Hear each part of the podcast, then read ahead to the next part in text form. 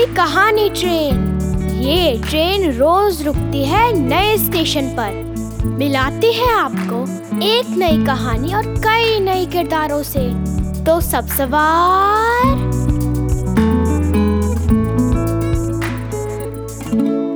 आज की हमारी कहानी है रेखता फाउंडेशन से। इसका शीर्षक है, मीठे जूते। और इसे लिखा है इसमत चुगताई ने। नन्हे भाई, बिल्कुल नन्हे नहीं, बल्कि सबसे ज़्यादा लंबे, तगड़े और सिवाय आपा के सबसे बड़े हैं।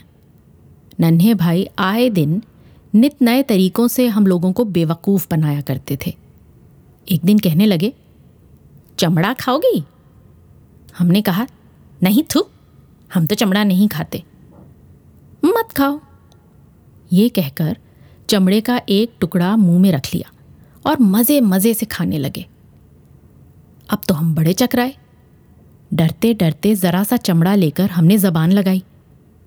अरे वाह, क्या मज़ेदार चमड़ा था, खट्टा मीठा।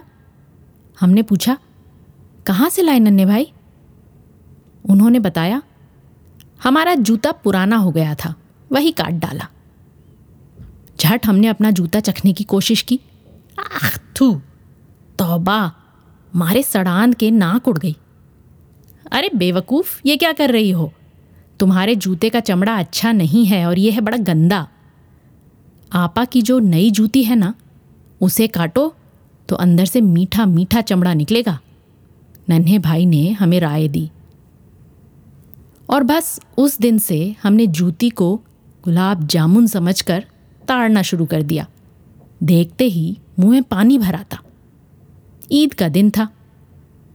आपा अपनी हसीन और महजबीन जूती पहने पाँचे फड़काती सिवैयाँ बांट रही थीं। आपा दोपहर की नमाज़ पढ़ने ज्यों ही खड़ी हुई, नन्हे मियाँ ने हमें इशारा किया। अब मौका है, आपा नियत तोड़ नहीं सकेंगी। मगर काटे काहे से? हमने पूछा। आपा की संदूकची से सलमा सितारे काटने की कैंची निकाल लाओ। हमने जूं ही जूती का भूरा मुलायम चमड़ा काट कर अपने मुँह में रखा, हमारे सर पर झट चपलें पड़ी। पहले तो आपा ने हमारी अच्छी तरह कुंदी की, फिर पूछा, ये क्या कर रही है?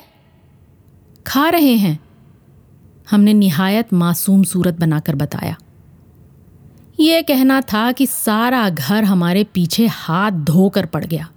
हमारी तिक्का बोटी हो रही थी कि अब्बा मियाँ आ गए। मैजिस्ट्रेट थे। फ़ौरन मुकदमा मैं मुजरिमा और मरी हुई जूती के रोती पीटती आपा ने पेश किया। अब्बा मियाँ हैरान रह गए। उधर नन्हे भाई मारे हँसी के कलाबाजियाँ खा रहे थे। अब्बा मियाँ निहायत गमगी आवाज़ में बोले, सच बताओ, जूता खा रही थी? हाँ क्यों? मीठा होता है। जूता मीठा होता है? हाँ हम फिर रहे के। हमने लाख समझाने की कोशिश की कि भाई चमड़ा सच में बहुत मीठा होता है। नन्हे भाई ने हमें एक दिन खिलाया था, मगर कौन सुनता था? झूठी है। नन्हे भाई साफ़ मुकर गए। बहुत दिनों तक ये पहेली किसी की समझ में ना आई। खुद हमारी अक्ल गुम थी कि नन्हे भाई के जूते का चमड़ा कैसा था जो इतना लजीज था। और फिर एक दिन खाला भी दूसरे शहर से आई।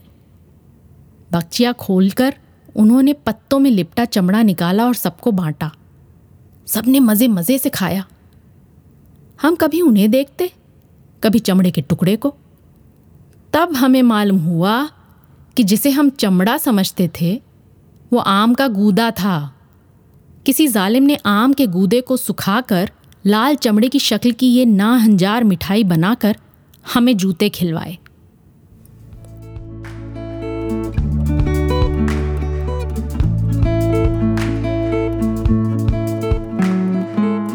आशा है ये कहानी आपको पसंद आई होगी।